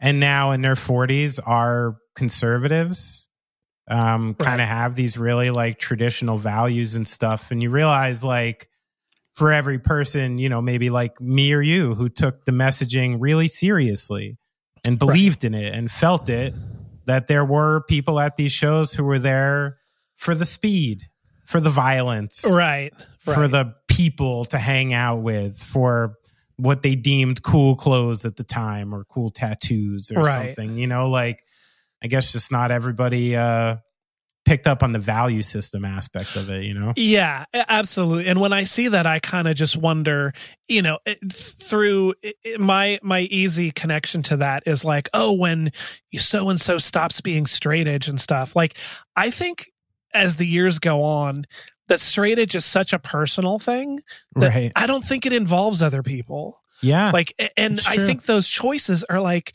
you know, I don't want somebody to wonder why my, you know, truck is painted a weird color, or like why I water my lawn on Tuesdays. Like, I don't want to have to worry about those things. And like, Hmm. for me to worry about someone else being straight edge or not, like, I hope, I hope they're happy and healthy. You know, I, I right. don't, I don't shed a tear over, oh, dude, like, fucking so and so broke edge. Like, it's, Yeah. it's, when you, you know- frame it like that, it does seem so ridiculous. Yeah, and there were like it's like literally giving shit for someone for like, what did you eat for breakfast? yeah, like, yeah. you're different than me, and we're Yeah. supposed to be friends. I know. Yeah, and it's like, yeah, maybe in '93 I cared, um, but you know, with all the things to worry about, and with all the you see people like struggling with life or going through different things, and it's like I want my energy towards people around me to be, Mhm. how can I help? What do you need? How are you doing? You know, Like and- same team, man. Same yeah, team. I, I, Yeah. I just can't, you know, I, I can't find the value in. I can't even monitor myself. You know, it's like it's Yeah, like right, I, I can't go wonder how everyone's doing. You know, if Yeah, straight edge yeah. works for you, that's amazing and that's awesome. And if it's not for you, like, dude, find what is for you. Yeah. It, it's so simple. Don't judge me for how I have to get to sleep at night either. Right, right, exactly. Exactly. like, be happy and be successful and and do your thing. It's so crazy. I mean, I wish I could just like well, it was always the people I I still know a bunch of straight edge people and they're all the people you didn't know were straight edge in the early 90s and you Right. don't know were straight edge now. right. and like Right. everybody who had the true till death, you know, the the the, the tattoos who Oh, yeah. really over the top with it, they're Right. all drunks like yeah, it's the mass majority. Yeah, it really is. And and to anyone younger thinking like my friends will never sell out like Eh, we've yeah, been in the trenches for decades now Yeah. and i've seen a lot come and go Yeah, and just be, dude- be open to the fact they might sell out. yeah like worry about yourself don't worry about Right. you know johnny down the street but like they chances are a mass majority will will Yeah. quote unquote sell out Uh, you and- got to respect the hard-headed nature of like a 16-year-old. You know, they just they really think what they're into is for fucking life, man. You know, it's like Right. that's the reason why young people start revolutions and, and Right, old right. fuckers like us just like fund them and watch them. um, speaking of that, like, you know, I have two small kids, and uh, I know you you've done the father the Yes. father work. yes And uh, how do you or did you balance the question everything nature of punk with being a parent and occasionally having to be listened to? Um oh, as far as like, oh, now I need to lead this child to a bright future? No, more the idea that like, you know, I think one of the aspects of like punk and hardcore I really appreciate is is is question everything, look into everything, you know, uh do things yourself, like like have this kind of spirit, but then sometimes as a parent, you just have to be like, no, like asshole, like Right. this is what's good for you and you have to believe that so you don't die or like uh, things like that. Like like where's that balance with with freedom and and parenting? And how how do you feel is like i guess the best way to message that material to your kids kind of Well, I think uh, it, it's funny. One one thing comes to mind immediately is when, um, when I'd be with my daughter and we would be doing whatever. If I'd say, "Hey, do you know go do this thing," and then she'd say, "Well, why?" And I say, "Well, do it first, and then we'll have a discussion on it." You know, like Mm, like mhm. get it done, and then we'll talk about like why that was important. And it definitely didn't work all the time, but I felt like it would already be done and she would have to listen to me. so that's kind of like a uh, neat little trick yeah, Like, and but like, you know, it's like sometimes you have to earn the conversation yeah, yeah. It could be like, "Hey, get over here." What for? Well, come over here, and then I'll tell you why. You Right, know, right. It could be anything to, to you know, anything day to day. Uh, how long were you able to pull that off though kids are Oh, smart oh! It. I tried it a lot. I, I definitely Yeah. tried it a lot. But there was a time when, like, it just that's not going to work. brad's like i gave up on that shit I, Yeah. I got a, I got a ten year old lawyer who that is never that's never gonna work. Not at all. well, my 22 year old daughter has more tattoos than I do. So there you go uh, she definitely has her own mind and, uh, you know, thing going on in life that's just amazing. Like, she's fantastic. that's awesome Uh, but yeah, it's one thing that was interesting is she'll run into people like, oh, like, you know, I went out with Steve, this guy, and he's straight edge, or like, oh, my friend, you know, from work or whatever. And I helped my daughter move into a new apartment, and her friends came over and they were carrying stuff. And this guy looks at me and he goes, did you really put out the turning point record? and I was like, fuck. Like, I've yeah, you know, Yeah, like, yeah, yeah, random daughter's friend, you know, asked me about the turning point record. And I actually did pay a vet bill once with a stack of CDs. Uh, yeah, I, I had, you found a hardcore vet I found a cat that was in really bad shape, and uh, my girlfriend at the time called uh, her friend that was a vet, and oh, they'll open the, you know, they said they'll open for you, and it was like Thanksgiving or it was some ridiculous holiday. We're like, wow, they're really going to open. I take this cat in, and I'm just like, oh my god, what's this thing going to cost me? and I get the, oh, my son likes a lot of your bands. Can you just give him a stack of CDs? For coming in on a holiday and fixing uh, like a broken cat. Wow. How many CDs that cost? I think it was like 10 or 15, maybe. Not bad. Yeah. That's punk rock. Yeah. Yeah. And I was just like, that doesn't happen all the time. yeah, that's a great deal. I Wish I could pull that off all the time. oh, oh, God, I'd have a car got full about just two driving thousand around. CDs I could barter off down in my basement. Right now. Imagine going to the gas station. Hey, kid, you like Yeah. hardcore? Like, oh, it. gas prices are up. Uh, you like still suit? Like, you know, like- this is the last the last thing I wanted to know about. Yes. When is the last time you stage dove? Oh, wow. You retired a while ago. It sounds like. It's been a long time.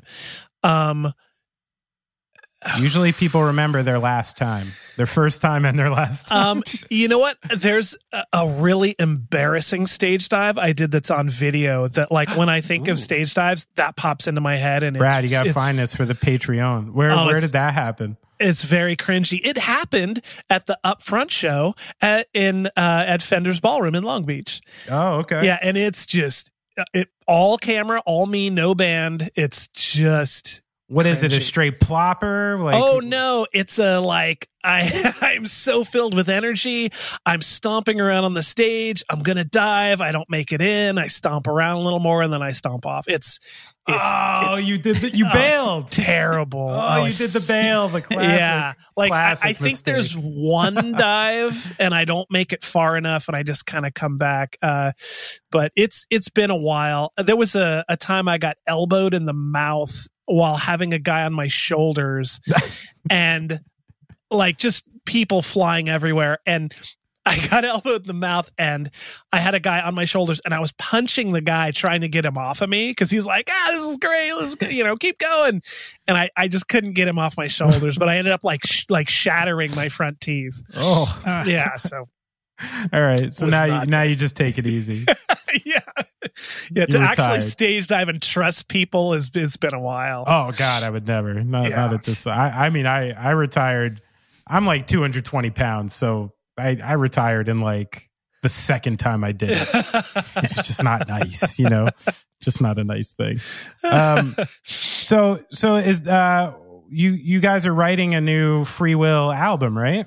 Well, we just wrapped up and put out our new one called All This Time. They came Right. out in January. Cool. And so we're writing some new stuff. We got a couple like, hey, let's do a split together kind of things. And so we're kind of writing uh sort of frequently and frequently and uh yeah we're just going to be coming up with some new stuff probably the end of the summer And you saw you're doing show. You did shows with Game Face and Field Day and Yeah, we- and stuff too.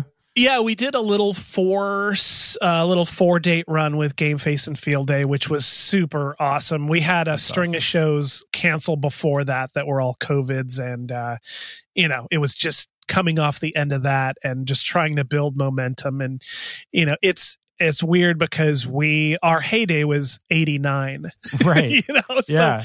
we really had two years of functionality, a bunch of time off, uh, got together for the Jon Bunch Memorial Show, uh, did a little West Coast thing with Dag Nasty, and then we're just kind of like building up steam has been just difficult because Sure. you know though everyone in the band is like book it and we'll be there and i'm like yeah i'm trying to book it and you know I, i'm you know literally i sent gilman an email that said hey we haven't been there since 1989 but you know we'd love to come back and strangely enough i booked a gilman show for us yesterday Yes. so so, i mean Look at to- that. Did you think at your age you'd still Oh. be cold calling Gilman for No. shows? Look at no. that. And I it's it's like what date do you want? Great, you got the date. And it's like I don't know who we're playing with, but the Yeah. drive to Berkeley and going in that place is going to be phenomenal. But Uh, it sounds like fun though. Like kind of. yeah, yeah. Yeah. We don't expect anything. We're trying our hardest. Uh, you know, and and it's funny because everyone in the band has like work is figured out, home life is figured out. We've got time when we need it. Like, how do we put some things together? You know, It's and fun. Yeah. And so we're, you know, without a booking agent, but like messaging, I just am constantly messaging either booking agents or promoters or venues. And it's like a, you know, dropping a pebble in, you know, in the cool. sand. But I feel uh, like for guys like us, you do this instead of like join the country club Right. or like buy the convertible or Yeah. like you know like you do this instead you get the old band Right. together you know Right. And it's, you know, it's our poker night or our Yeah, bowling exactly. night or whatever your, exactly you know, recreational uh, thing is. So, way way cooler and you don't need like a finished basement to do it you know yeah. But moving an Ampeg 810 cabinet is for the birds. forgot about that huh I actually, we practice at our drummer's house, and I, I said, "Hey, I'm buying one, and it's going to live in your Yeah. garage because I just, I refuse to move those oh, things. Oh, they're the just- fucking word. Always Yeah. the word. I'm Yeah. like, sometimes I'm, I'm like, seriously, in 30 years, they haven't figured out how to make these lighter. Well, they they you know what? That's funny because the technology has come far enough. You can get a big sound from a small amp, but dude, Yep. nothing nothing sounds like those fucking SVTs. Right.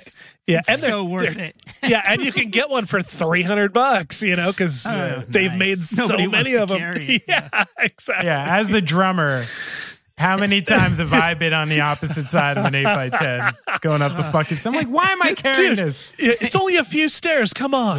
Yeah, here you go. Don't worry, dude. I got the top. At least there is the nice bass players, like the functional ones who would put, you know, install like a good piece of wood or something there on the Right. bottom, so you had something to hold on to Yeah. instead of the wheel. Right, right. Because I've had so many times those fucking like the wheel brackets. I just like Oh. I just dropped the thing and I'm just my hands are carved red from those goddamn wheel Yes. brackets. Yeah. Ugh. Um, You're right. yes. Oh Mike, thanks, man. That was that was Mom deserves the best, and there's no better place to shop for Mother's Day than Whole Foods Market. They're your destination for unbeatable savings, from premium gifts to show-stopping flowers and irresistible desserts. Start by saving 33% with Prime on all body care and candles. Then get a 15-stem bunch of tulips for just $9.99 each with Prime. Round out Mom's menu with festive rosé, irresistible berry chantilly cake, and more special treats. Come celebrate Mother's Day at Whole Foods Market. Hi, I'm Daniel, founder of Pretty Litter. Cats and cat owners deserve better than any old fashioned litter. That's why I teamed up with scientists and veterinarians to create Pretty Litter. Its innovative crystal formula has superior odor control and weighs up to 80% less than clay litter. Pretty Litter even monitors health by changing colors to help detect early signs of potential illness. It's the world's smartest kitty litter. Go to prettylitter.com and use code ACAST for 20% off your first order and a free cat toy. Terms and conditions apply. See site for details. Even when we're on a budget, we still deserve nice things. Quince is a place to scoop up stunning high-end goods for 50 to 80% less than similar brands. They have buttery soft cashmere sweaters starting at $50, luxurious Italian leather bags, and so much more. Plus, Quince only works with factories that use safe, ethical, and responsible manufacturing. Get the high-end goods you'll love without the high price tag with Quince. Go to quince.com slash style for free shipping and 365-day returns. So much fun. That was a lot of laughs. I Oh, thank it. you guys. I really Yeah. appreciate it.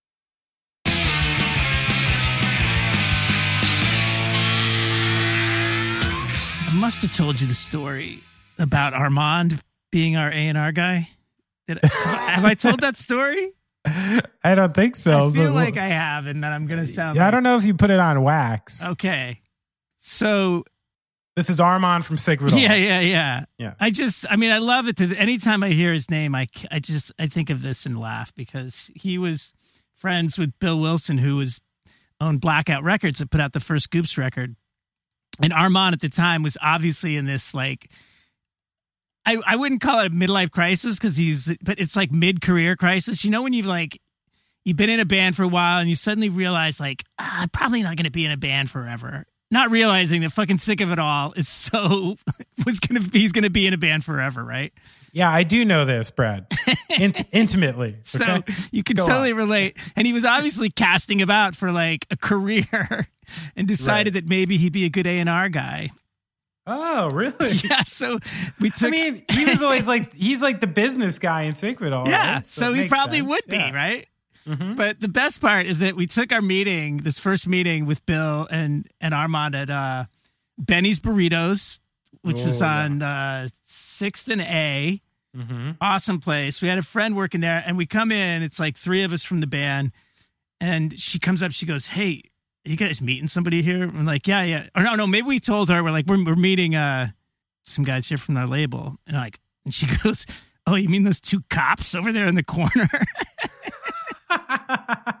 Why? Because they had like the slick hair, like the good. yeah, because hair? like both of them. Yeah. I mean, they just both. Ha- yeah, Bill is pretty straight looking dude, Yeah. but short haircut and like you know, this is the East Village in like 1994. Those motherfuckers were all about the barbershop. Yeah. yeah.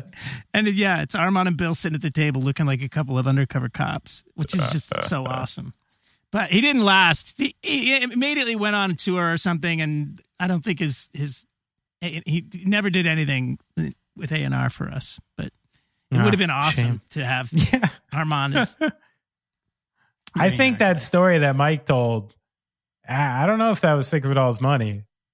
I think he got some money. I think he went around the building and got some money. I'd like to hear the other side of that. well, we got to get we'll get Armand on here. He can tell us all these stories. Yeah, that would be. I'd like to clarify that one. We might not get real answers on that one, yeah, might be a little. but uh, yeah. So you know, everyone should uh check out the Field Day music. They're getting out there. yeah, it's starting to work around and do the thing. New Age is still putting out a lot of cool, cool young bands and good hardcore bands. Like as Mike said, only stuff that he listens to, which is great.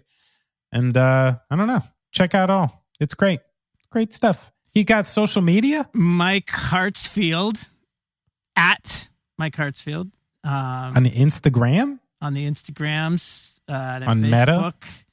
Uh, go check out the label. It's records. We'll put a link on the website. Um, yeah, check out the the music, man. I was watching the video there for uh, what's the single from there? The show. Is that what Yeah, the show. I know. It's totally stuck in my head. The whole the first It's ten minutes of this interview, I kept I the show was running through my head. I even had a I had a question for him that I kind of bailed on because I didn't know if he'd take it the wrong way.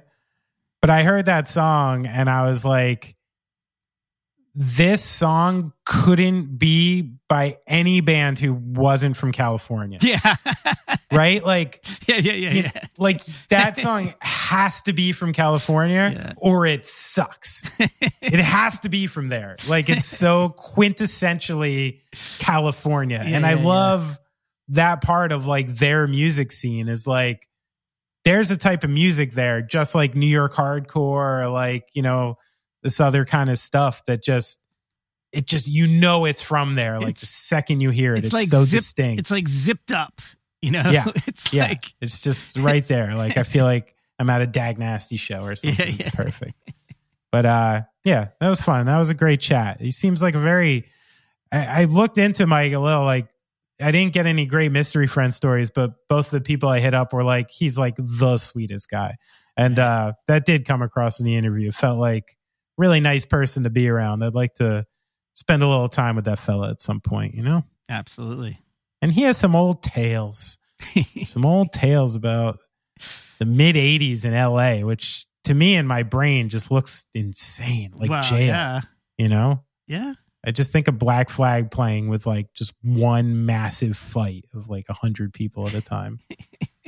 That's what I think happened out there. It's pretty. It was pretty hardcore.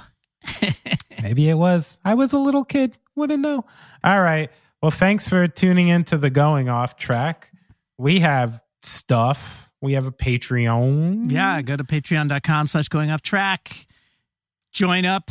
We got stuff going on. We got the Thursday night fireside chat on Discord. We'll chat. We got to throw Bonus something new into the chat. yeah. You want to do a like little, some- uh, need like a poll. We need like Oh. like a questionnaire. We gotta get something Get going, going? in there. Yeah. okay. Yeah. I'll try and think of something. I feel like I feel like they're afraid to ask me questions these days. Really? Yeah. Am I intimidating, Brad? No, not at all, Benny. I don't think so. No. I know I'm large.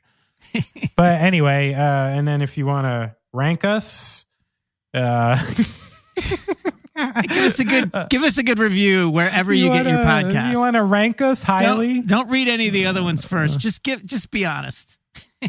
And if anybody has any questions right now about fantasy baseball, I'm all brushed up. Just just hit me up on the social media. I won't answer any other questions on social media that aren't sports related at the moment.